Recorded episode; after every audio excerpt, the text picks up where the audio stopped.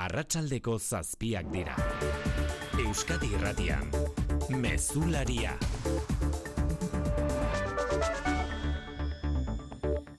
Arratxaldeon guztioi atxekabea, tristura, hitzak motz geratzen dira lizarraldean somatzen den giroa deskribatzeko.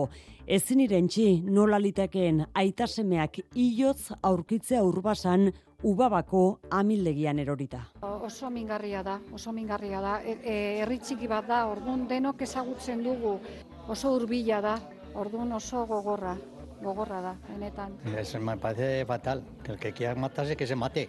Pero que dejes a la criatura en paz. Que es horroroso, porque tienes niños, porque tienes nietos. Ikerketa zabalik du Guardia Zibilak gertatutako argitzeko, baina iturri judizialek argitu berri dute indarkeria bikarioarena dela hipotesi nagusia aitak hilduela zazpi urteko semea amari mina hundiena egiteko helburuz. Indarkeria zantzurik ez zuten gorpuek itxura da semea besarkatuta amildu zela ubabako begiralekuan Pilatosen balkoian bera berrogeita amasei urteko gizasemea. Ordu honetan elkarretaratzea ari dira egiten iguzkitzan gurasoak banandu aurretik familia bizitzen herrian mugimendu feministak deituta. Berehala egingo dugu bertara. Aurretik sartu irtena Bruselatik. Koma induzituan jarraitzen du bertan emeretzi urteko zumarragako gazteak hogeita mar pertsonen artean jipoitu zuten Molenbeek auzoko metro irtera batean polizia ikerketak azaldu duenez. Bruselan dira gurasoak eta baita anaia txikia ere zumarragatik bidaiatuta.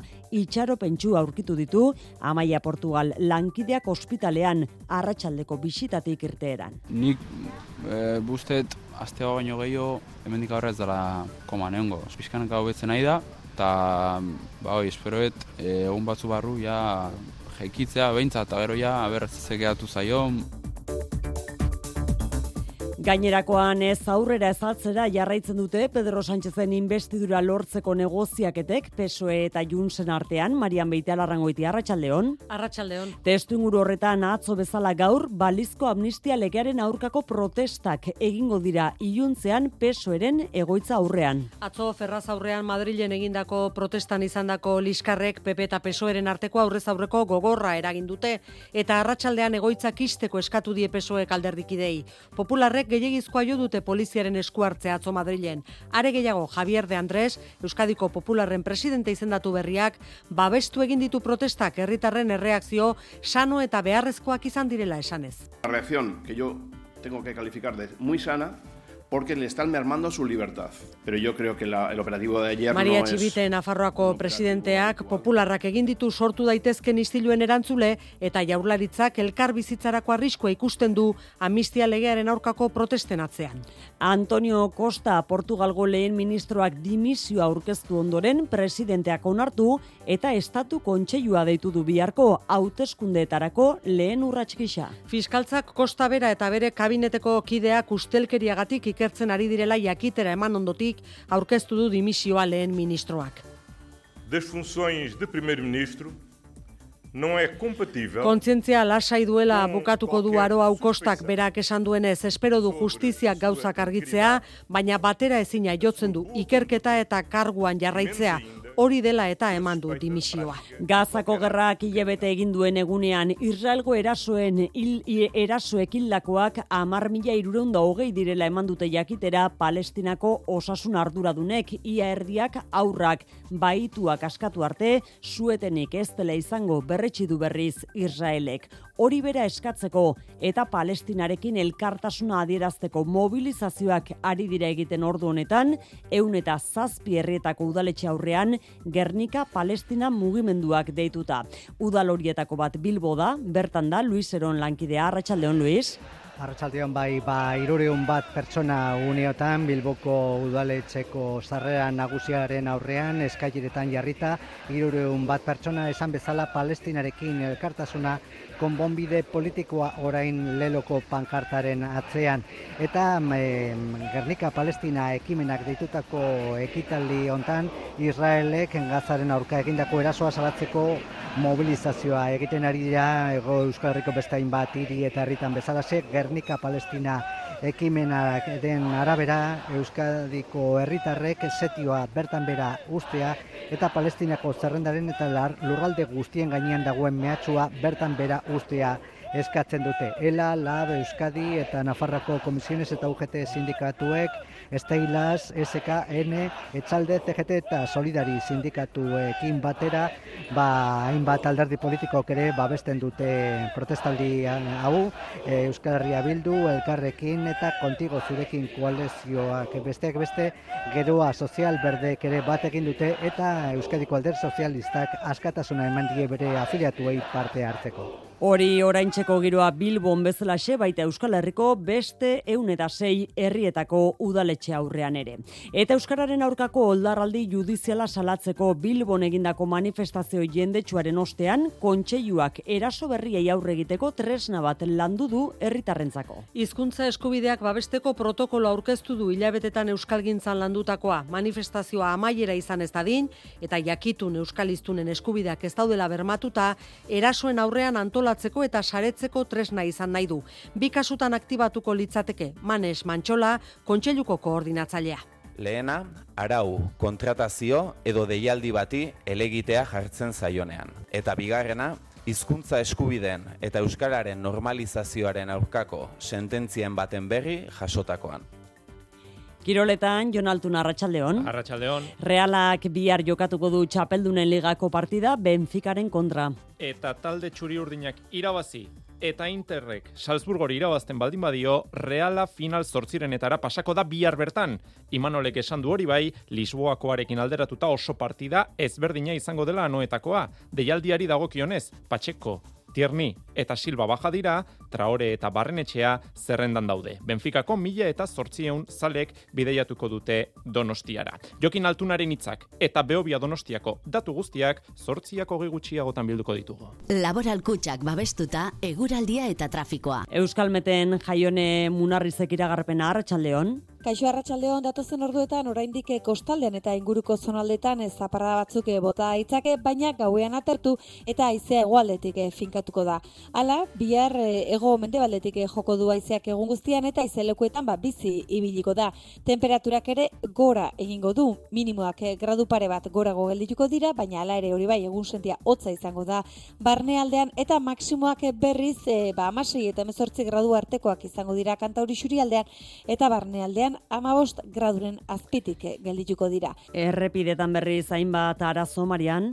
Bai, bereziki arrasate inguruan bi istripuk eraginda gipuzkoa sei bizazpi errepidean, arrasate kanpokaldean San Prudentzio inguruan kotxe batek izan duen istripuaren ondorioz bin orabidetan errepidea itxi behar izan dute eta horrek kotxe hilarak eragin ditu, ondorioz jende asko errepide hori ordez autopista hartu du, baina hemen ere hainbat kotxek izan dute istripua, eibarrerako norabidean eta ondorioz kotxe pilapketak daude. Horrez gain, Gasteizen arreta une honetan abat eta N 6 bibi errepideak Bilborako norabide hartzeko eh, lotunea egiten den puntuan matxuratutako kami bat traban dago eta hemen ere irteera hori itxita dagoela esan digu segurtasun sailak. Sarrera amaitzeko ez dugu aztu nahi Euskal Herria irratia. Euskal Herria irratian Metropoli Forala. Euskal Herri Erratiaren. Hogeita mabost urte bete ditu eta une honetan behar dute urte urreneko festa hori ospatzen. Iruñeko zentral aretoan abiatu berria, hitza eta musika irrati batean ezinbestekoak diren, bi osagai uztertuko dituen ekitaldia. Entzuten ari garen anari, ibilbedi, eta Raimundo Elkanastero igoko dira holtzara Euskal Herria Irratiko kazetari kolaboratzaile eta entzulekin batera.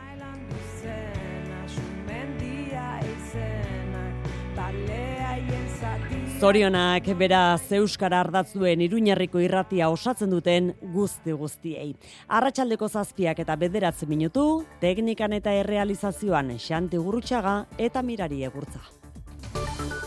Euskadi irratian, mezularia. Oiane Perez.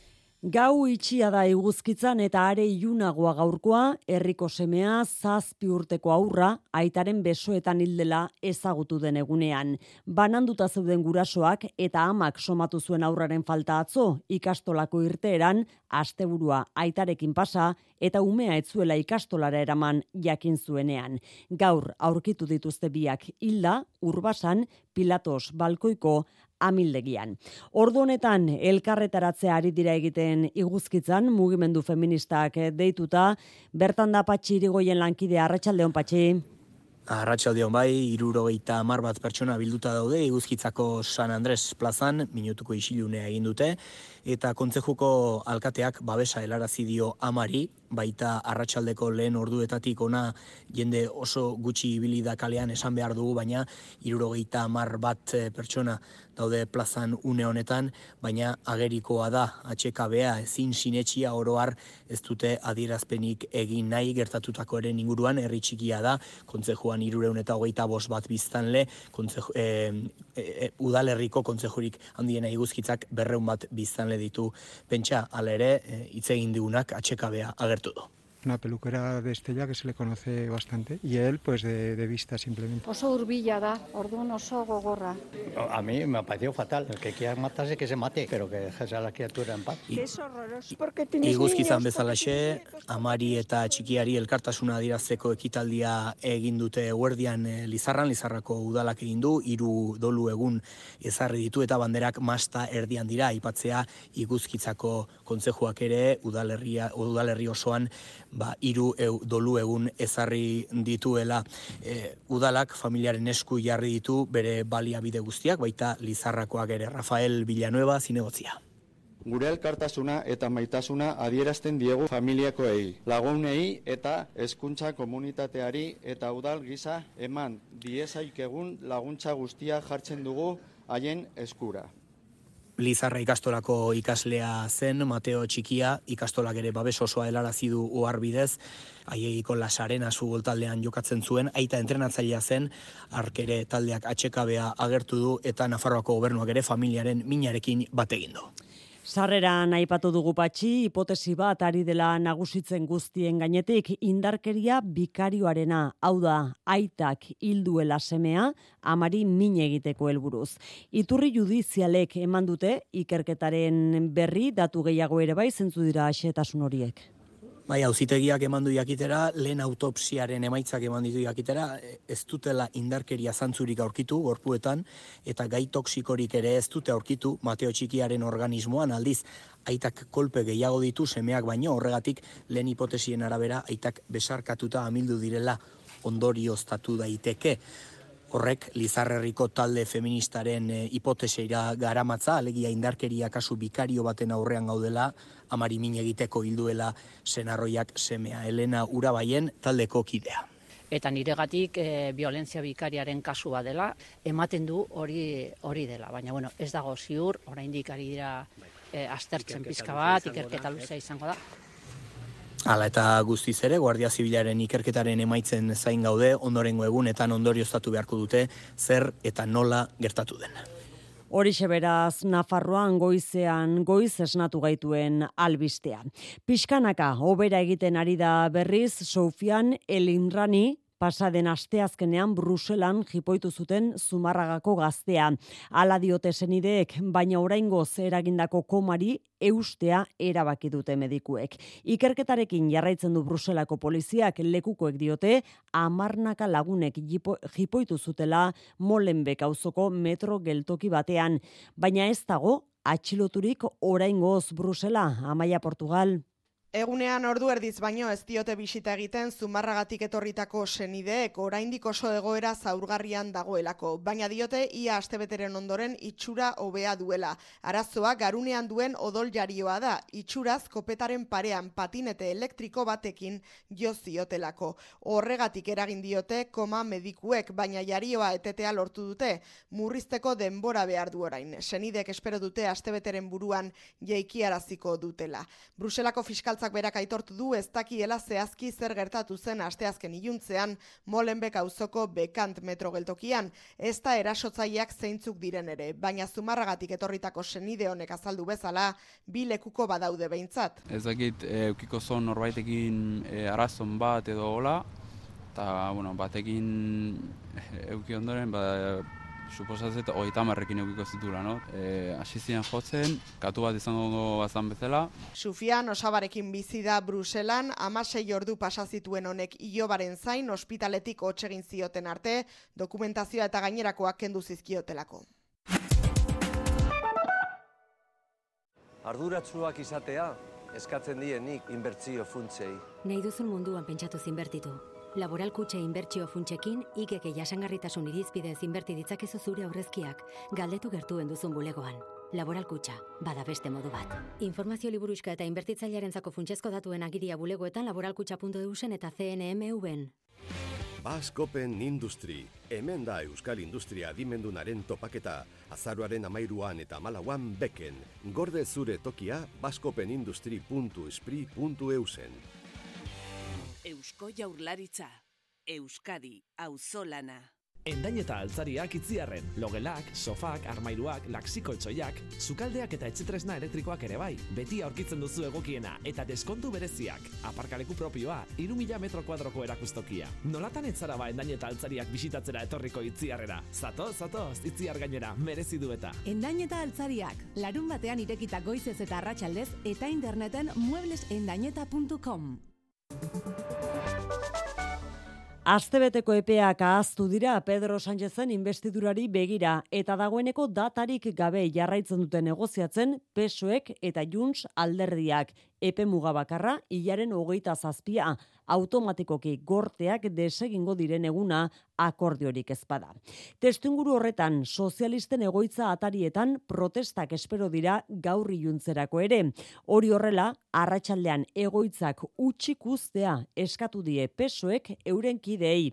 Madrilen Mikel Arregi arratsaldeon. Kaixo, arratsaldeon bigarren egunez jarraian ordu honetarako eskuin muturrak mobilizazioak deitu ditu pesoeren estatuko egoitza guztien aurrean atzoko istilu larrien ostean sozialistek egoitza guztiak istea erabaki dute eta atzo ferrazen pankartatzean izan zen Santiago Abaskalek poliziari aginduak ez betetzeko eskatu die. Y lo que pedimos a los servidores públicos es que no obedezcan órdenes ilegales. Y eso es algo... Voxek, grande marlaska ministroari leporatu dio istiluen ardura Partidu Popularretik erantzun epela eskaini duten bitartean, kuka gamarra idazkari nagusiak, indarkeria kasuak pertsona gutxi batzuek sortu, sortu zituztela nabarmendu du, manifestazio eskubidea defendatu duen bitartean.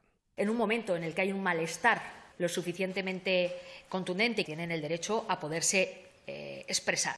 Eta espero bezala, gobernutik peperen kontra egin dute.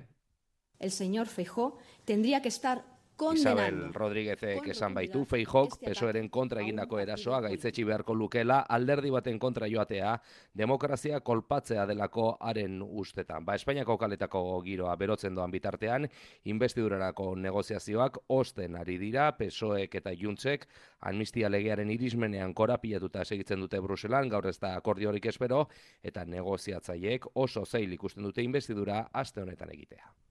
Eusko alderdi jeltzaleak gaitzetxe egin ditu sozialisten egoitzatan izan diren jazarpen eta irainak eta alkartasuna adierazi dio alderdi sozialistari. Jeltzalek diote adierazpen askatasunaren izenean mehatxuek eta erasoek ez dutela balio. Jaurlaritzaren izenean bingen zupiria bozera maleak elkar bizitzarako arriskoa ikusten du amistia legearen aurka egin diren deialdien atzean. Oso jarrera arriskutsuak iruditzen zaigu, ezinezkoa delako arrankoraren eta eta gorrotoaren gainean konbibentzia demokratiko bat e, eraikitzea. Ze jakiten da gauzak nun eta nola azten diren, baina askotan zaila izaten da nun amaitu daitezkeen jakitzea. Maria Txibite Nafarroko presidentearen esanetan, eskuineko alderdiena da elkarretaratzeetan gerta daitekeen istiluen ardura que no puedo ni comprender ni compartir es que por parte de la derecha Ez du lertzen txibitek eskuina kaleak berotzeko duen jarrera eta horren aurrean sozialistak ez direla kikilduko ere gaineratu du. Javier de Andrés, Euskadiko Popularren presidente izendatu berriak berriz, txalotu egin ditu neurri batean esan duelako herritarren erreakzio sano eta beharrezkoak izan direla eta ohartarazi duelako arazoa ez direla izan manifestazioak poliziaren jarrera neurriz kanpokoa baizik. La reacción que yo tengo que calificar de muy sana porque le están mermando su libertad. Pero yo creo que la, el operativo de ayer no es un operativo habitual. Investiduraren negoziaketek ekarri duten beste ondorio bat, Kataluniako zorraren kitapena izan da. Jaurlaritzak lupaz aztertuko du pesoeren talde negoziatzaileak eskerrarekin ez ezik, benegarekin ere. E, adostu duen akordio hori, Marian. Euskadi kontzertu ekonomikoa eta Nafarroak hitzarmen ekonomikoa duten arren, estatuko zorraren interesen eta amortitzazu kueten kopuru bat ordaintzen dute, eta kitapenak onartuta kopuruak areagotu litezke. Adi-adi izango dira jaurlaritzan, binken zupiria bozera malea. Beharko genuke jakin, e, gure arkidegoak edo gure aldundiek estatuari kupo bitartez ekartzen edo ekarpen modura ematen duten e, diru horretan eraginik izango luken edo ez, eta jakin beharko genuke baita ere, egoera berri honek eraginen bat baduen gure kupoan eta kupoa kalkulatzeko erabiltzen diren irizpideetan. Testu inguru honetan Renfeko sindikatuek bost greba egun deitu dituzte Espainiar estatu osoan, Kataluniako aldiriko trenen eskumena osotasunean generalitatearen esku uzteko pesoek eta eskerra republikanak lortutako akordioaren aurka ekaitzagirre. Azaroaren hogeita lau eta hogeita amarrerako eta abenduaren bat lau eta bosterako deitu dituzte greba egunak Renfe eta adifeko langile batzordeek. Greba deialdia tren zerbitzu guztietan egin dute aldiriko tren trenetatik hasi eta ibilbide luze eta abiadura handikoetaraino. Sindikatuek salatu dute ez dietela jakinarazi zertan geratuko diren euren lanbaldintzak ez eta eskumen aldaketak zer ondorio izango duen haiengan. Bada generalitatearen izenean langileen eskubideak bermatuko dituztela eta akordioak hori jasotzen duela esan du Patricia Playa bozeramaleak deialdiaren berri izan ondoren. Portugalen dimisio orkestu du Antonio Costa lehen ministro sozialistak ustelkeria kasu batek zipristenduta. Lehen ministroa bera, ikerketapean du fiskaltzak eta gobernuko kabinete burua atxilotuta dago. Justiziak litio eta hidrogeno negozioetan izandako adjudikazioak ari da ikertzen. Enpresa batzuek mesede tratua jaso dutelakoan landerri zagirre. Fiskaltzak susmagarri bezala izendatu eta ikerketapean jarri ostean dimisio aurkeztu du Antonio Costa le ministroak. Por isso, nesta circunstância, obviamente, apresentei a minha demissão. Bere kargua susmagarri izatearekin batera ezina dela dirazidu eta amaitutzat emandu sortzi urteko bere agintaldi sozialista. Poliziak miatutako berrogei eraikinen artean, egoitza ofizialak eta ministerioak daude eskandaluak bete-betean jobaitu gobernua. Bosta txilotuen artean kostaren kabinete burua dago eta ikerketapean gobernuko hainbat kide. Fiskaltzatik ustezko prebarikazio, ustelkeria eta influenzia trafiko delituak ari dira ikertzen, litio eta hidrogeno proiektuen adjudikazioan, Portugalgo enpresa batzuek gobernuaren partetik mesede tratua jaso dutelakoan.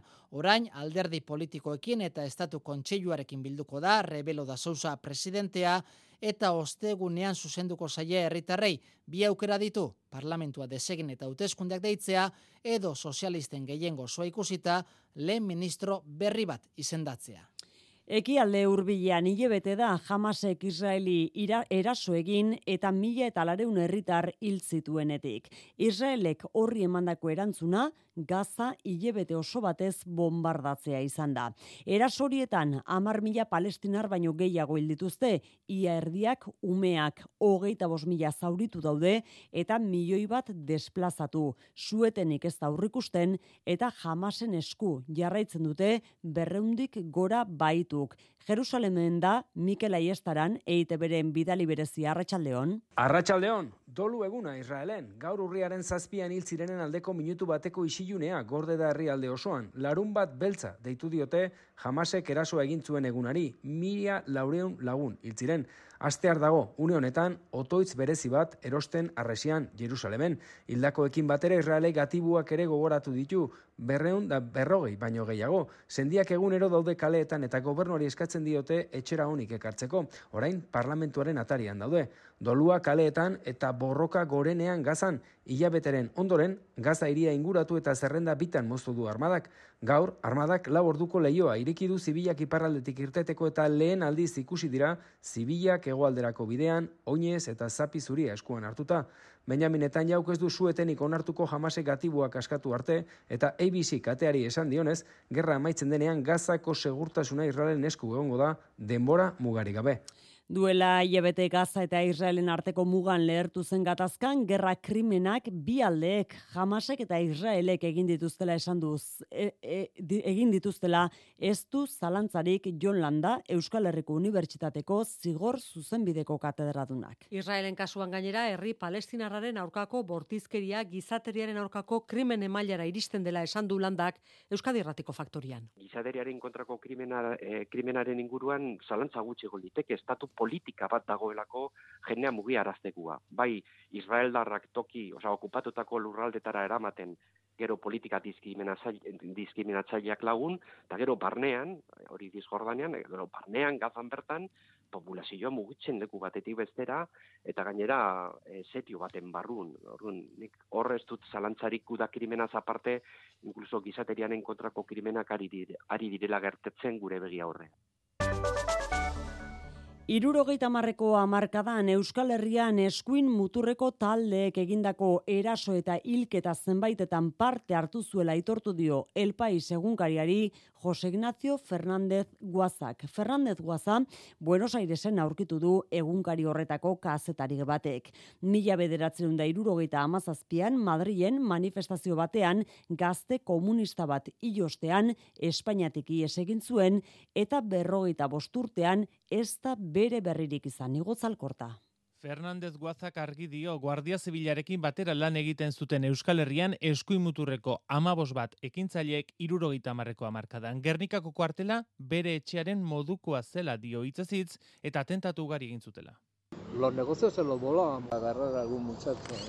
Y si se podía eliminar. Negozioa txikitu eta alba zen etakideak hil hori zute misioa Fernandez Guazaren arabera. Sarri muga zeharkatuta Ipar Euskal Herrian aritzen ziren baina baita ego Euskal Herrian ere. Triple A, Batalion Basko Espainol eta beste izen batzuren pean tarteka izenik bere hainbat eraso izan ziren garai hartan eskuin muturari egotzi zitzaizkionak pertur esaterako behobian mila bederatzeron eta irurogeita masian desagertu zen argitu gabe dago endaian Julian Unanu errefusiatuaren aurkako atentatuan kalean zijoan emakume bat larri zauritu zuten eta liburu dendak imprenta kostatuak bombaz zein zu da asko txikitu zituzten. Ego Euskal Herrian ere antzeko ekintza baino gehiago izan zen, Iñaki Etxaberen hilketa kanpazar gainean esaterako eta etarekin lotzen zituzten bi taksilari ere hil zituzten besteak beste urteaietan ultraeskuineko talde.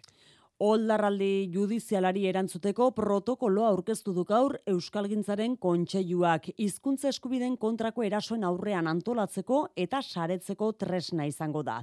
Bi kasutan aktibatuko litzateke protokoloa, arau kontratazio edo deialdi bati elegitea jartzen zaionean bata eta hizkuntza eskubideen eta euskararen normalizazioaren aurkako sententzien berri jasotakoan bestea. Marijo de Horratias. Lehenengo kasu horretan, tokiko euskalgintzak eta eragileekin elkarlanean salaketa egiteko. Bigarrenean berriz, Euskararen kontrako sententzien kasuan, foru erakunde edo administrazio orokorragoetan sindikatuekin batera erantzun bat adosteko. Kasu bietan, elkarlanean eta kontseiluak babestuta. Tresna horrekin erantzun nahi zaio, oldarraldi judizialari. Hala ere, oldarraldiarekin alabarik, Euskararen normalizazioak itun soziopolitiko berria behar duela ebatzi du kontseiluak unea dela hizkuntza politiketan jauzi bat aurrera egiteko. Idurre eskizabel da kontseiluko idazkari nagusia. Politika publiko hoietan sakontzeko eta euskarak egun dituen erronkei behar bezala erantzuteko adostasuna ezinbestekoa da edo alik eta adostasun handienez aritzea importantea da. Hildo horretan dei egin die baita alderdi politikoei babes dezaten erakundeei eskatzen zaien urratsori. Badeusko jaurraritzatik bere bozera male eta kultura eta hizkuntza politikarako sailburu bingen zupiriak adierazi du berrogei urtez egin diren hizkuntza politikek babes handia izan dutela kontsentsuaren eta akordioaren ondorio egin direla eta horrela jarraituko duela jaurraritzak euskararen erabilera gero eta gauza normalagoa izan dadin politikarik egokienak sustatzen eta hizkuntza eskubideak errespetatu daitezen. Larun bateko manifestazioaren kaileratara egin ditu adirazpen denok zupiriak eta gehitu du gogo bat adirazi zela manifestazioan hizkuntz politikak indar gehiagoz sustatzeko zenbait arlotan. Zentzu horretan jaurlaritzak badituela begiz jota hainbat arlo. Eskola geroko kirolean e, arlo sozioekonomikoan eta mundu digitalean euskararen erabilera. Eta zenbat eta adostasun handiagoa egon eman beharreko pausu hoien inguruan, uste dut eraginkorragoak izango direla hartu daitezkeen neurriak. Abenduan da onartzekoa jaurlaritza Euskararen normalizazioaren zazpigarren ekintza plana. Frantziako poliziak berri zaske utzi ditu gaur atxilotutako lau pertsonak etxe bizitza espekulazioaren kontra iragan abenduan angelun egindako ekintza bat tarteko. Martxoaren amabian epaituko dituzte taldean txikizioak eragitea leporatuta. Ordu honetan, elkarretaratzea ari dira egiten kanbon herriko etxearen aurrean.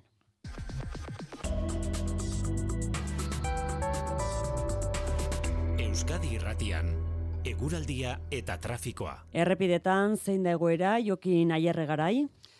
Trafiko segurtasun saia jakinarazi digunez, Arrasaten Gipuzkoa 6 errepideak moztuta jarraitzen du, garabia ibilgailuak entzeko lanetan ari da eta errepidea laster zabaltzea espero da. Ape bat errepidean, bergara parean berri, ziru ibilgailuen talkak eragindako autoiarak jarraitzen du Eibar Norantzkoan. Bizkaia sei iruzazpi abantzada errepidean erandio parean istripua izan da bi autoren artean eta bertan ere oztopoak gertalitezke. Eguraldiaren iragarpena euskalmeten jaio nemunarrizek. Datozen orduetan oraindik eh, kostaldean eta inguruko zonaldetan ez zaparra batzuk eh, bota aitzake, baina gauean atertu eta haizea egualdetik eh, finkatuko da. Hala, bihar ego mendebaldetik joko du haizeak egun guztian eta izelekuetan ba, bizi ibiliko da. Temperaturak ere gora egingo du, minimoak gradu pare bat gorago geldituko dira, baina hala ere hori bai egun sentia hotza izango da barnealdean eta maksimoak berriz e, ba, amasei eta emezortzi gradu artekoak izango dira kantauri xurialdean eta barnealdean amabost graduren azpitik eh, geldituko dira. Mesularia, gertukoak. Eneko goia alkateak joan den astean iragarritakoa betez, loiolako kuarteletako lurzorua donostiako udalari saltzea onartu du gaur Espainiako gobernuko ministroen kontseiluak. Iriaren aspaldiko aldarrikapen bati erantzun zaiola azpimarratu du goiak. Ekaitzagirre. Irurogeita amairu milioi euro pasatxo ordainduko ditu udalak kuartelek hartzen duten amazazpi hektarea terdiko lur eremuaren truke. Berri pozgarria, eneko goi alkatearen esanetan, iria eraikitzen jarraitzeko erabiliko delako lur sailori. Eta asko kostatu da, baina azkenean bueno, errealitate bihurtzen da, atzera pausorik ez duen erabaki batekin, eta horregaitik ba, erabat pozik e, gaude, eta orain dagokigu amestea eta irudikatzea zein izango den etorkizuneko donostia edementu hori barruan txartu gertatzen dudarik. Mila eta bosteun eta mila eta zazpieun etxe bizitza artean eraiki nahi ditu udalak bertan, eta baita ekipamendu eta berdegune berriak ere urumearen ibarrean auzune berri bat sortuz. Lau urteko epea dute orain militarrek, koartelak utzi eta leku aldatzeko hori gauzatzen denerako eduki nahi du prest udalak lanei ekiteko plan orokorra. Bizkaian garraio publikoaren erabilera sustatzeko sei neurri aurrikusten dituen plan aurkeztu du aldundiak Bizkaiko garraio partzuergoan onartu ostean. Datozen lau urteetan gauzatuko den planak deskontu handiagoak garraioaren zonifikazio berria eta maiztasunen hobekuntza aurrikusten ditu besteak beste janire gere nabarrena. Urtarriletik aurrera Bilboko metroaren adibidea jarraituz Bizkaibusek ere hilean berrogeita mar, irurogeita mar edo nahi adina bidaia egiteko aukera ematen duten txartelak eskaineko ditu gutxiago ordaintzeko. Gainera, Bizkaiko garraio partzuergoak garraio publikoan euneko geiko deskontuei eutxiko die eta metroak urtarrilaren namairur arte lusatuko du euneko berrogeita marreko beherapena deskontuak aplikatu ez ziren ustaileko amairu eguna konpentsatzeko. Garraio aldaketa do transborduak doakoak izateko proba pilotu proiektua hasiko du bestalde Bizkaibusek. Elisabet Etxanobe aldu nagusaren hitzetan lurraldea lotuko duen garraio publiko eraginkorra lortzea da helburua. Bizkaian lurralde oreka indartzeko neurriak dira. Eta horretaz gain, Bizkaiko pertsona guztien aukera berdintasuna sustatzen dabe eskualde guztietan. Gainera, garraio publikoa indartzea bere bizikoa oso garrantzitsua da klima erronkari aurre egiteko 2008 bosterako Bizkaiko garraio publikoaren mapa aldatzea aurre ikusten da, bost sonaldetik irura igarota eta 2008 saspirako operadore guztien tarifak bateratzea eta Bizkaibusen maiztasunako betzeko asterlana prest izatean. Neguari begira jarrita berri zibilgailuak prest jartzeko eskatu die Nafarrako gobernuak herritarrei Amparo López Barne gaietarako kontseilariak kanpaina bat aurkeztu du alerta meteorologiko kaskarren aurrean aholkuak emateko Aitor Perez. Gobernuak arreta berezia jarri nahi die neumatikoei, balaztei, ergiteriari, bateriari, bugiei eta izotzaren aurkako likidoari. Kanpainak neguak ezaitzala errepidean harrapatu du izena, gomendio gehiago ere ematen ditu, ala nola neguko neumatikoak erabiltzea urteko hilabete hotzenetan edo ezin bada kateak beti ibilgailuaren maletategian eramatea. Alaber, eskura beti txaleko islatzaileak, larrialdietako triangeluak edo argi baliza bat eta ordezko gurpila. Amparo López Kontseilaria. Queremos trabajar desde la prevención y anticiparse al riesgo. Kontseilariak prebentziozko neurriak hartzearen garrantzia azpimarratu du. Honako hau Nafarroako gobernuak abian jarri duen bigarren sentsibilizazio kanpaina da. Joan den ustailean trafikoko eskumena bere gain hartu ondoren. Kanpaina abendura arte gonen da indarrean eta xetasun guztiak Nafarroako gobernuko webgunean daude eskura. Kultura leioa. Igandean Teatro Paraiso Antzerki Konpainiak ikuskizuna estrenatuko du Gasteizko Antzerki Jaialdian, kutxartean du izena. Tomas Fernandez Alonsoren zuzendaritzapean familiarteko publikoarentzat sortu dute batez ere aurrentzat konpainiak berrogeita bosturte egingo ditu aurten, eta duela hogeita masei sortutako antzeslan bat berreskuratu, eta egungo garaietara egokituta berregin du. Estrenaldiaren ostean, antzerki taldeak bira bati ekingo dio. Oier Narbaiza. Teatro Paraiso antzerki konpainiak berrogeita bost urte egin ditu. Ez da gutxi kultur proiektu batentzat eta ospatzeko antzeslan bat berreskuratu du kikirikaja mila bederatzireun eta larogeita zazpian estreinatutako ikuskizuna egungo garaietara egokitu eta moldatu du proiektu berrituak kutsartean du izena aritzartie da konpainiako antzeslea. Ukartu dugu ikuskizunaren ordekoa, Ez, ze bat zeuden ba, Rosa eta Tomas hasiera batean egin zuten orain dela urte asko eta guk hartu dugu orain pixkat eskukoa. Kutsartean humorez betetako istorioa dugu kutsa batzuetan bizi diren bi lagunek amets egiten dute bidaian doazela hainbat lekutara antzeslanak eguneroko harremanez eta adiskidetasunaz hitz egiten du eta jolasa, betiko jolasa aldarrikatzen du. Teatro Paraiso konpainiaren proiektu artistikoaren metafora ere badela esan daiteke benetako danbor bat ematen du. Pum para bampa, txumpa, txum, pum para bampa, txumpa, txum, pum para bampa, txum. Estreinaldiaren aurretik aurrekin zenbait erakustaldi egin dituzte. Ta oso pozik atera gara egin ditugun erresidentzietatik ze han ikusi dugu ikuslea barrera ona eman digula, ez? Estreinaldiaren ostean kutsartean ikuskizunak bira bati ekingo dio Euskal Autonomia Erkidegoko hogeita mabi antzokitara eramango dute. Eta goiko estalki hau? Ba, ba, ba, Ixo! Aurrena despilea eta gero bomboa. Bi bider bikain. Zoragarria benetan. Donostian Literaktum letren jaialdiaren edizio berri bat aurkeztu dute. Aurtengoa azaroaren amairutik hogeita zeira ospatuko da eta maitasun geografiak izenburupean gauzatuko da.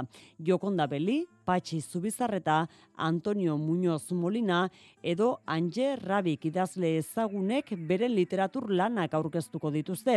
Eta egitaraua osatzeko antzerkia, maaiinguruak, poesia, irakurketa musikatuak eta aurrentzako ekitaldiak izango dira. Mailu Odriozola.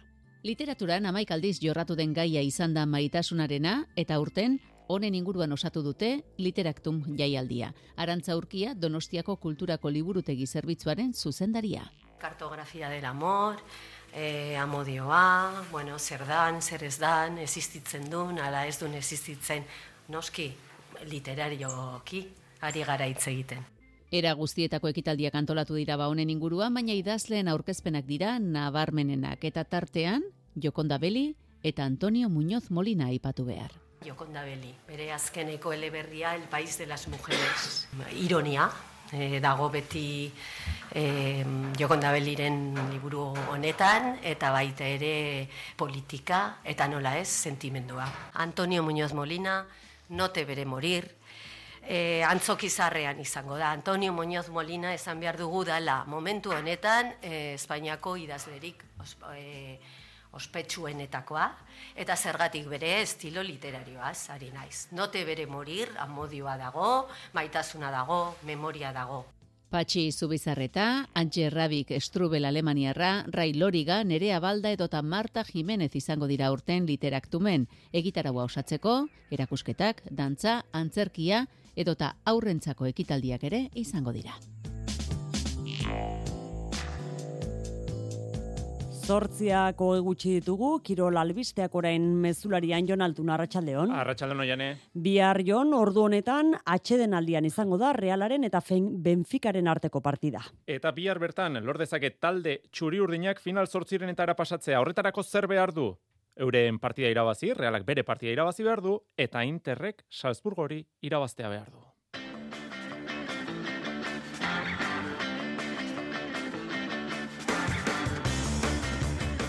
Gainera puntu bat, puntutxo bat, nahikoa du Europa Liga gutxien gutxienik bermatzeko. Imanolek esan du Lisboakoarekin alderatuta oso partida ezberdina, espero duela anoetan, deialdiari dagokionez. Patxeko, Tirni eta Silva baja dira, Traore eta Barrenetxea zerrendan daude. Benfikako mila eta zortzion zalek bideiatuko dute Donostiara. Pilotan Jokin Altunak bi entrenamendu on egin nahiko lituzke finalera behar bezain besteko konfiantzarekin iristeko. Lauterdiko zortzigarren finala jokatuko du erreskadan.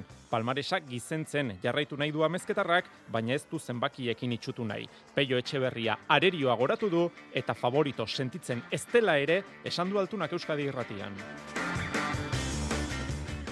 promozio mailan materiala apartatu dute Zubizarretak eta Egigurenek biek larun batean jokatuko dute lauterdiko finala Beotibarren irabazten duena edo zein dela ere estreinekoz jantziko du txapela.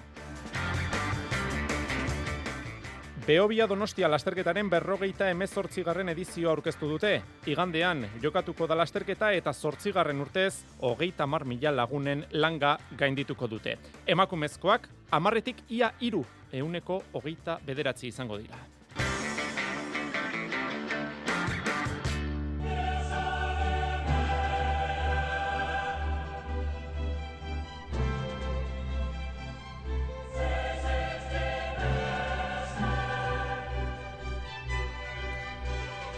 Entzule laguno karratxaldeon eta ongi etorri mezulariko kirolaren tarte honetara. Realak eh, bihar jokatuko du txapeldunen ligako partida realearenan anuetan, multzoen faseko laugarren jardunaldiari dagokion partida jokatuko du Benficaren kontra arratsaldeko zazpiak laurden gutxiagotan.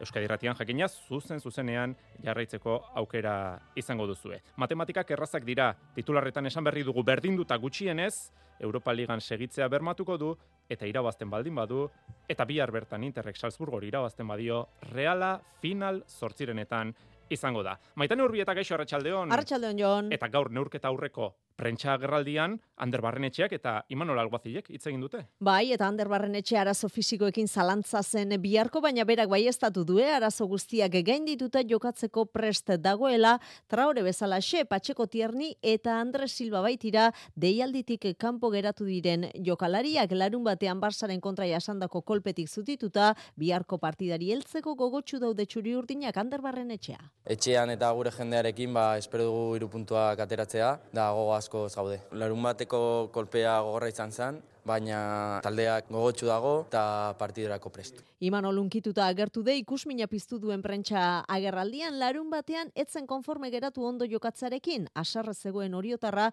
taldeak partida galdu zuelako, baina gaurko hitzaldia bestelakoa izan da. Bilarko partida handi bat, Championseko partidua gure zaretuarekin, eh, ia esan, ba, bueno, e, ni bintzat, ja emozionatuta nago, e, nahi nuke bilar partidu bukaeran, ez nik, haitzik, eta saletuak eta talde guztia emozionatuta alditia. Naiz eta ez irabazi. Irabazita, zuk esan duzu jon, gaueko bederatzietan interrek egiten duenaren zain, ba final sortzirenetarako txartela esku eskura izango durrealak bi jardunaldiren faltan zalantzarik ez dago gau handi baten bezperan gaudela. Championsen izatea, gure galarekin, zazpi puntu eukita. Inter, Benfica egon da gure multzoan, e, bueno, ba, itza handia dia. Egi da zan, ba, bueno, e, pausuan nahi ditugu e, eman, ondo hasi gera, baina leno esan dizutena. Bilar bai bereziki e, nahi ditena da, denak, e, anoetatik e, aldeitea ba, hori, emozionatuta, eta bueno, hori eginda, nire ustez, zerbait lortuko du. Zerbait hori lortzea ez da erraza izango ordea, Benficak Lisboako partidarekin alderatuta Di Maria eta Gonzalo, eh, Gonzalo Guedes berreskuratuko ditu besteak beste, azken jardunaldietan ere joko sistema aldatu du eta ezin aztu talde Portugaldarra. Soken kontra dagoela behar gorrian etorri dira donostiara. Aldagai guzti horiek kontuan hartuta daluzeko partidarekin zerikusirik izango ez duen neurketa espero du Imanolek ziaro desberdina zeati, bueno, e, ez dago dudarik beraiek izugarrizko taldea dukatela, izugarrizko kluba dela, bila hilda biziko partidua ingo dutela, minduta daudela, oso oso desberdina izango dela, eta espero dut hemen inor espentsatzea bilar erresa izango danik. Bilarko partidua oso oso oso zaila izango da, gure honena eman beharko deu partida irabazteko eta zalei ere deia. Portaera izugarria izateko, hori lehen da bizi, e, importantea da.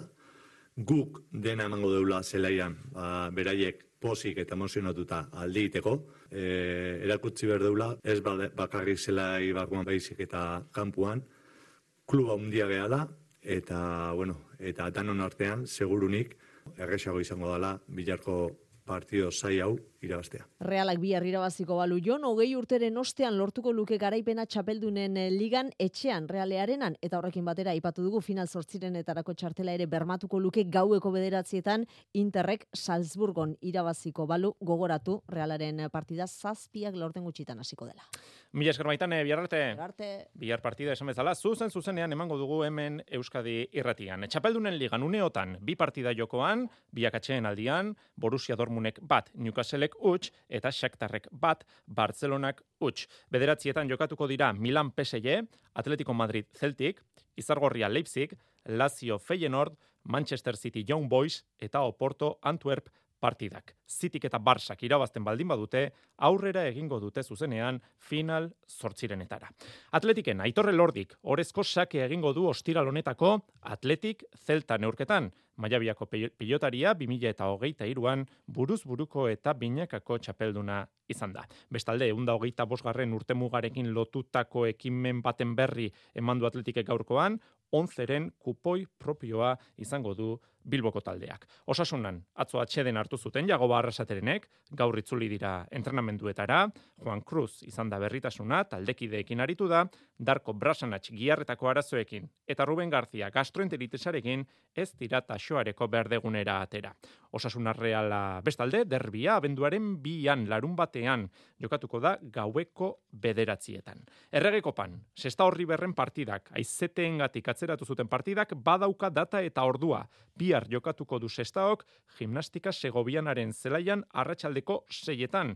Gaur jakin dugu erabede berean, kopako bigarren kanporaketako zozketa, hilaren amabostean egingo dutela, datorren asteazkenean. Eta bertan ez da izango Granada. Granada albiste da, txapelketatik kanporatu egin dutelako. Arosanen kontrako partidan, amaikako desegokia zeleratu zuen Granadak. Eta emakumezkoetan, erreginaren kopako irugarren kanporaketan, hiru partida jokatuko dituzte bihar euskal taldeek, zazpietan dira kazereño alabes eta eibar levante las planas, eta azteko Jerai Martin eibarko entrenatzailea. Entzungo dugu. Beste bi e, kanporaketak e, etxetik kanpo jolastu genituen, e, aurrera atera genituen, eta e, partidu hau ba, ilusioz betea e, e, betetzen digu, e, gure jendearen aurrean, zaletuen aurrean jolasteko aukera dakagu, eta bueno, azkenean baligan e, oraindik ez dugu garaipenari lortu, eta petxatzen dugu bila egun politia izan daitekela garaipen hori lortzeko. Lehenago, arratsaldeko seietan jokatuko du bihar osasunak beti zen kontra. Jose Maria Paulazak osasunako maite balero jokalariarekin hitz egin du. Kanporaketa honetan maila nagusikoak ez diren Euskal taldeen artetik osasuna dugu ligan ondoen zailkatutakoa. Domingezen taldea laugarren uneotan, berezeki azken aldiko bola da onari esker, jokoan izaniko azken amabos puntutik amabi eskuratu baititu. Maite Balero, osasunako jokalaria. Ez ginen oso ondo hasi, baina bueno, gu taldea e, oso seguro gunden, eta pues, e, azkeneko lau partietan oso, oso maitanak lortu ditugu, eta emaite, emaiteraz gain, ba, taldean dinamika oso da, eta e, oso talde osasuntzua dugu eta hori nabaritzen da, pues, e, zela ja oso ondo gazten alako. Bi hartaxoaren arratsaldeko seietan osasunak betizen aurka izango du kanporak eta betiz betiz da maila nagusiko taldea, baina behin ontara jarrita lantegiak ez du osasuna izutuko. Bai, esan, ba, haiek e, lehenengo maiakoak dira ez, eta horre, horrek ba, egiten du partida zaila izatea, baina gu gogoazkorekin goaz, pasan urtean ikusi genuen, ba, edo kontra e, jolazte dugula eta ondo egite dugula, eta bagu ilusio handiarekin goaz, eta ea ateratzen den. Badu Osasuna Fundazioak noizbait goikuekin eh, liga berean aritzeko gokoa, barainaingo lagunak taldeark zortzi denboraldiz lehen mailan izan zuen postua betetzeko ilusioa. Eta orduan bezala gaur ere, maite balero, bera lekuko, arrobiko emari dontsua baliatuta. Bai, bai, gehien bat, iriakoa gara, o, kanpoko baten bat ere bai, ba, pues, e, Barcelona, Madriekoak, baina, bueno, gehien bat, e, blokea e, Nafarroakoa da eta horrek ere bai ematen dio taldeari ba nortasun berezia ez eta horretaz ere bai osarro gaude. Osasuna betiz eta xoaren bihar arratsaldeko seietan bazkideek klubaren webean sarrera doan eskuratzeko aukera, gainerakoan helduek 10 euroan dute sarrera eta amalautik amazazpira bitarteko gazteek bost euroan. Atletikek etzi jokatuko du. Granadaren, Granadaren zelaian jokatuko dute zuri gorriak. Pilotari tartea datozen minutuetan eguerdiko kirolegez saioan lauterdiko finalistetako bat izan dugu gurean Jokin Altuna aste honetako plana zein den azaldu dugu. Bueno, aste hau rekuperatzen pasatzeko asmoaet eta aste buru aldea larun bat aldea nahi dut Bilboa juna entrenatzea, haber aukera deten, haber ikusiko nola rekuperatzen naizen eta helburue hoxe dut ez, finan aurretik pare bat entrenamentu honitiko aukera eukitzea ez, hoitzea lortze balin bat, baina beste lasaitasuna beste konfiantza batek jongo naiz eta ea lortze du. Mindutako sorbalda hori nola daukan ikusi nahi du aste honetan eta dena ondo dela azaroaren emeretzian finala jokatuko du. Peio, etxe berria, pilotari gogorra izango du arerio. Noski, dauketera zaia ikusi besteik ez dago, nola da, da bilen, ze joku daugen, jaia betek damazkiola, udara guztinek kisto maia manduta. Baina bai, lauterdiko txapelketan ez. Ni neoni egiesan ez leza horitu inundik inoa sentitzen, beha hola ikusita baina, baina, baina, bueno, nik bakit ne joku atatze bat aukera eukiko jutela eta hortan zentratu dara auket. Beak, ateako joku baki zein da, oso fuertea, asko jokatuko la baki, da nik, nik nire atea auket. Estatistikai begiratuta, bost aldeiz eh, jokatu dute elkarren kontra, irutan irabazi du zen ostarrak. Bostetik bi irabazi jut, eh? Iru galdure bai, baina denak iguala esatea zu eta ez dakit zein behatzen atean, eh, zingo, kantxa, finala jokatzea. Aterako da bai, zortzigarren finala erreskadan eh, jokatzera denera hiru nagusiak, hiru disiplina nagusiak batuta, zazpigarren txapela lortzeko aukera dauka jokin altunak. Txapelketa gehi irabazten jutea, hogeita zazpi urte osket, eta nik uste gaurreun lehendiken daun aldea dela, ba, lehen hogeita zazpi urtekin pelotari bat oso gaztea zala esatezan, da gaur egun beriz hogeita zazpikin, etzaio, hoi esaten ez, nik uste garaiek aldatzen diela, eta pelotan kirol bezala nik uste pazientzi hoio, galdu zala dala urte desente ja, ez? Eta, eta bueno, denboa ama martzaio pelotariri, eta nik uste bideo honetik nola, gauza hondik genez lortzen, asko enet disfrutatzen ibilbide guzitaz, eta nik uste oandik momentu hon asko etoriko zezkitela. Eliteko kirolean puntaren puntan aritzeak jakina konstantzia eta lango gorre eskatzen du urten poderioz kirolaria igatu dezakeen alegina. Ni honek eukitzat hoi, eh, hemen zortzikin hasi eta nik honek ere buri galdetze jot, ostraka izango nahi zentute hau aguantatzeko, ba, geore karrera luzatzeko, eta, bueno, kusikoa, saiatzen nahi naiz, nire parte ditena jartzen da, haber lortze den. Eta bitxikeria gisa, sarrera askoren eskaera, jaso aldu, eskatu aldizkiote sarrerak jokin altunari? Final hau, da lehenengo aldie, sarrera asuntua eta lau batzuk ematen aitzezkitena. Ze egi esatan batzu ja behin baino gehiotan da, azkeneako pixkar nekatzure egin itxezea, enpresak egin da iruro itamar sarrera omatezkigu, baina gaina leku difentetan da banauta omatezkigu, eta orduan banatzeko garaiene batzuk esate dizuen, nik honea jo nahi nik beste leku onta, eta igual denak, denakin ezin duzu, ondo gehatu ez, eta bueno, egi esan lasaiago, launek aizezkite ematen da, alde hortatik pixu bat kenduta bai. Lehenago asteburu honetan bertan larun batean jokatuko dute promozio mailako finala Iraitz Zubizarretak eta Julen Egigurenek. Final hau ere noski Euskadi Irratian jarraitzeko aukera izango duzue. Materiala apartatzearekin batera entrenatu ere egin dute gaur Tolosako Beotibarren bi finalistek, Julen Egigurenek pilotak apartatu aurretik Dariorekin egin du saioa, ondoren jantzi ditu prakamotzak, iraitz zubizarretak asier agirrerekin batera prestatu du bere bigarren eh, finala. Ezaugarri ezberdineko pilotariak eh, dira eta aukeratutako pilotak ere alakoxeak. Julen egiguren txapelgo ez dago, laugarren finala izango du larun batekoa, kaiolan jokatuko duen irugarrena, baina oraindik ez du txapelik irabazi egigurenek. Beti zatea ez final batea jatzi ez ala, baina ikusi dirazti oindik eta zaio ala, eta eta bueno, azkenin e, kontra jo oso gorratu gazaskit, behaiek beri mande final danetan da, tanik ba, nerie ez dut eman da nire aukerak ez ditu da protxo, baina bueno, zapatun e, irazte arteko naiz topea, nire aukerak aprotxatzea eta ber, ba, txapela lortzu aukeriak eten. Nola nahi ere, azpeitiarrak badaki ez dela erraza izango txapelgela lortzea, zubizarre eta sasoiko dagoenez, partida biribila egin beharko du egigurenek. E, iraizek izan txapelgetin du ez, partidu danetan nik uste maila ona mandula, erakutsi fizikoki oso fuertea hola, defentzan oso azkar, tantu e, bukatzeko soluzio ditu nik uste dut, eta klaruak ez partio zaiak etela, baina bueno, e, nien erite aldima eta, eta nire jokun zentratzea aldima naiz, ba, aukerak egon goie. Iretz Zubizarretaren zat, bigarren finala izango da Beoti Barrekoa. Duela bi urte, bakaikoaren kontra galdu zuen lauterdian itzordu ura, larun bateko finalerako, baliogarria izango delakoan da ataundarra. Finaloi dauketa aurrez, Ez nun irabazteik izan, baina bueno, nik uste ba, bueno, esperientzi xa balio izan ditela, balioko ditela, eta behita pentsau nahi dut oain prestatu gonaula oain dela bi urte baino, e, azkenen, ba, bueno, ibilibide luze xagoa duketelako oain dela bi urte baino, eta esan dakoa, e, nire partetik daun guztia garriko dut, prestaketa ona itaeko aste hontan eta larun baten bat topea tortzeko. Bi finalistek asko sufritu zuten final aurrekoetan, Julen Egigurenek espositore irabazi behar izan zion eta iraizu bizarretak unai alberdiri. Biak konfiantzaz iristen direla uste du baikoko aurrelariak eta final gogorra aurre ikusi du iraizu bizarretak. Gogorra, azkenen, ba bueno, biok nik uste semifinalen tratu txarra, tramo txarrak pasauta daudela, e, nire atzetik partiduztin, beak asera zesanik ez, bentaja hundikin atzetik juntza, baina bueno, biok lortu izan genuen buelta ematea, eta nik uste horrek ba, bioire indarroi ematea dukela ez, orduan e, partidu oso on bat inbarko dut, e, aziertu hundi euki ba egiten dituten gauzatan, eta erresa inon aldean ez dala jungo pentsatzen dut, eta ber, e, burruka ingo dugu. Azken txampan atletismoa, Beobia Donostia lasterketa aurkeztu dute gaur, berriro ere hogeita mar mila lagunetik gora, emakumezkoen parte hartzea erenetik gertu, harritxu iribarrek ditu, zehaztasun tekniko guztiak. Beobiaren bila lelopean jokatuko da datorren igandean berrogeita emezortzigarren edizioa.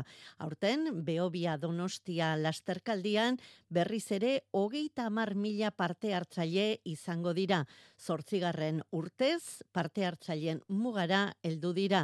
Lasterketa osasuntxu dago. Inigo etxe berri antolatzailea. Xe, ba, berriz ere poso pozik, ba, izen emate guztia bete zirelako eta gainean nahiko goiz, ekainean bete genituen, e, aurten emakumean kopurua goraka, pena azkeneko aldaketekin eta bajak eta izen aldaketekin eguneko gita marra pasata genuen eta guretzako bazen beste kopuru bat edo pasatakoa ez? Eta eta, eta bera egin du eguneko gita bederatzira ala ere inoiz baino emakume gehiagoko izen eman dute Gizonezkoetan berrogeita bat eta berrogeita bobost urte bitartekoak dira gehientsuenak. Emakumezkoetan berriz, hogeita sei eta hogeita amar urte bitartekoak. El belaunaldi berri bat, ez, gazteena, hogei eta hogeita amar urte bitartekoa da nagusia, eta sartzen ari dira lasterketan, eta hori etorkizuna bezala, baguretzako, baposgarria. Parte hartzaile guztien artean, hogeita amabost herrialdetako korrikalariak izango dira, aurten Gipuzkoarra katalanak baino gehiago 6 mila eta bosteun Gipuzkoar 6 mila eta berreun katalan. Bai, e, bai, postasunez, ba, ikusi zen iaz, ez? Agian, jendea azkeneko urtetako bilakarakin, ba, konfidan, konfiatuta azkeneko momentu arte bertakoak itxoiten du gehiago, izen emateko, ba, kanpok datorrena beti planifikazioa aurreratu egiten duelako, eta desente ikusi nuen, arrap, uste genuen harrapatu zuela, eta horrein konfirmatu dugu, ezta? Bertako desente atrapatu zituen e, lekuzkanpo itxiera azkar horrek, eta urten bai, buelta eman zaio, eta bueno, e, zorienez, ba, bertakoak, e, nagusi. Bederatzi terdietan hasiko dira lasterketa janbaikak, patinak, ezintasunen bat dutenak horiek abiatuko dira aurrena. Amarrak, bos gutxitan, elite emakumen lasterketa hasiko da. Aroa Merino eta Elene Alberdi favoritoen artean. Eta goizeko amarretan gizonezkoen lasterketa nagusia. Pablo Sánchez, Iraitza Rospide edo Noan Oliveras izango dira nabarmendu beharreko izenak. Baina eren egun, berrogeita amar kilometro Bilboko munduko txapelkete irabazi zuen lautsat ere irteran izango da. Eguraldiak beti bezala kezka sortzen du Beobia eta Donostia artekoan egoaizea da txarrena lasterketa honetarako aldakorra dago iragarpena, baina oharra korrikalariei beroa egiten badu parte hartu bai, baina ez lehiatzeko bero kolpeak ekibiteko. Ba gure mezulariko kirol eh, tartea, jaso besarka dabana, gero arte.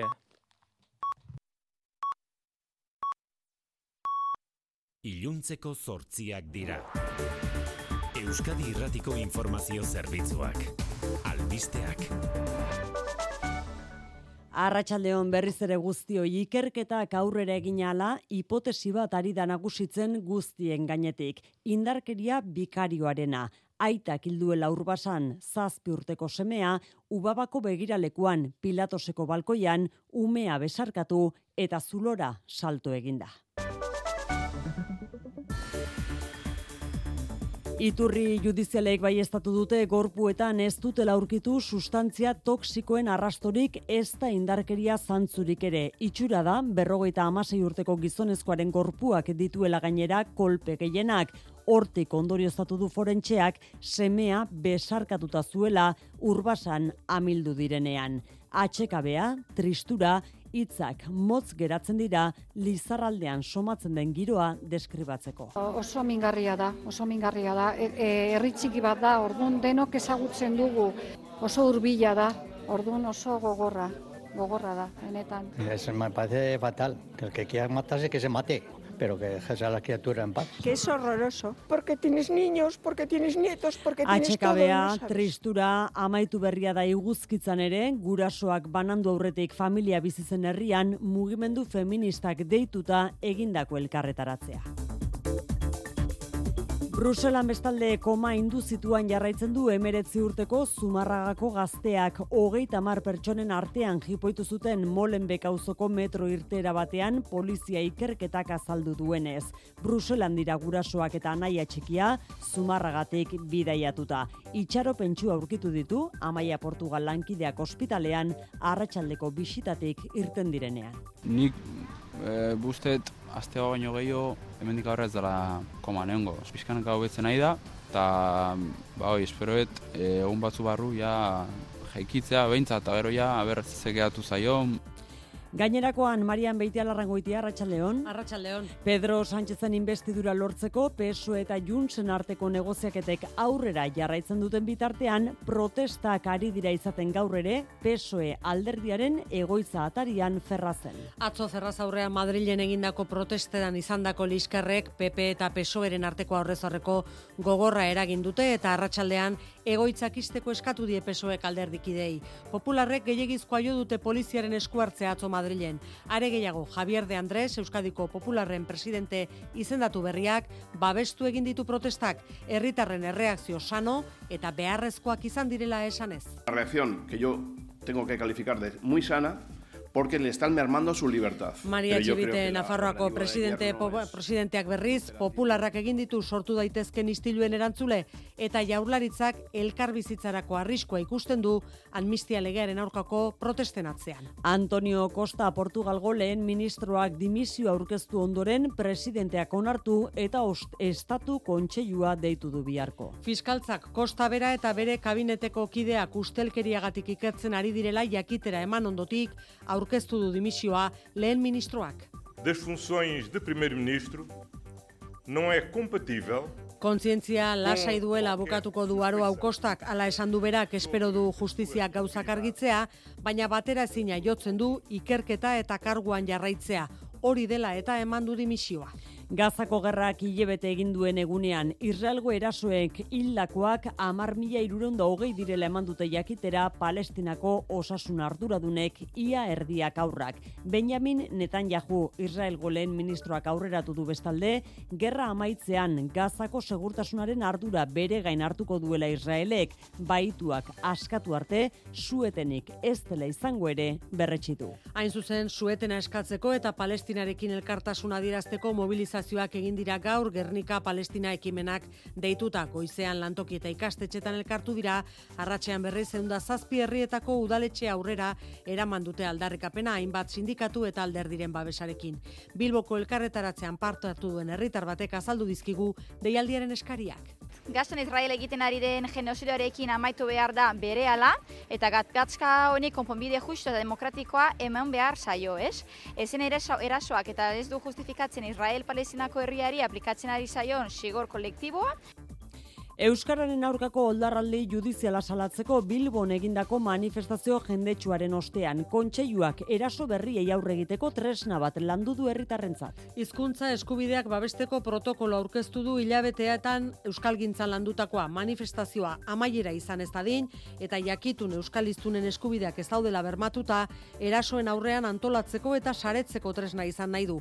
Bi kasutan aktibatuko litzateke Manes Mantxola, kontseiluko koordinatzailea. Lehena, arau, kontratazio edo deialdi bati elegitea jartzen zaionean. Eta bigarrena, hizkuntza eskubideen eta euskararen normalizazioaren aurkako sententzien baten berri jasotakoan. Errepidetan Marian, zein da egoera? Ba, behingoagatik esan dezagun albiste ona, trafikoa bere onera itzuli dela arrasate inguruan, arratsaldeko orapilatxoa izan da gero, Gipuzkoa sei bizazpi eta ape batean, San Prudentzio inguruan bata eta autopista inguruan eibarrerako norabidean, izan dako istripuen ondorio sortutako arazo konponduta. Eguraldia epelxeagoa izango da bihar eta izeak joko du. Datozen orduetan oraindik kostaldean eta inguruko zonaldetan ez zaparra batzuk bota aitzake, baina gauean atertu eta haizea hegoaldetik finkatuko da. Hala, bihar ego mendebaldetik joko du haizeak egun guztian eta izelekuetan ba, bizi ibiliko da. Temperaturak ere gora egingo du, minimoak gradu pare bat gorago geldituko dira, baina hala ere hori bai egun sentia hotza izango da barnealdean eta maksimoak berriz e, ba, amasei eta emezortzi gradu artekoak izango dira kantauri xurialdean eta barnealdean amabost graduren azpitik geldituko dira. Arratsaldeko zortziak eta 6 minutu besterik ez gure aldetik. Bihar Realaren eta Benficaren arteko partida eskeniko dugu Euskadirratian, mezularia atxeden aldian izango da, zazpiterdietatik aurrera. Bihar arte, ondo izan.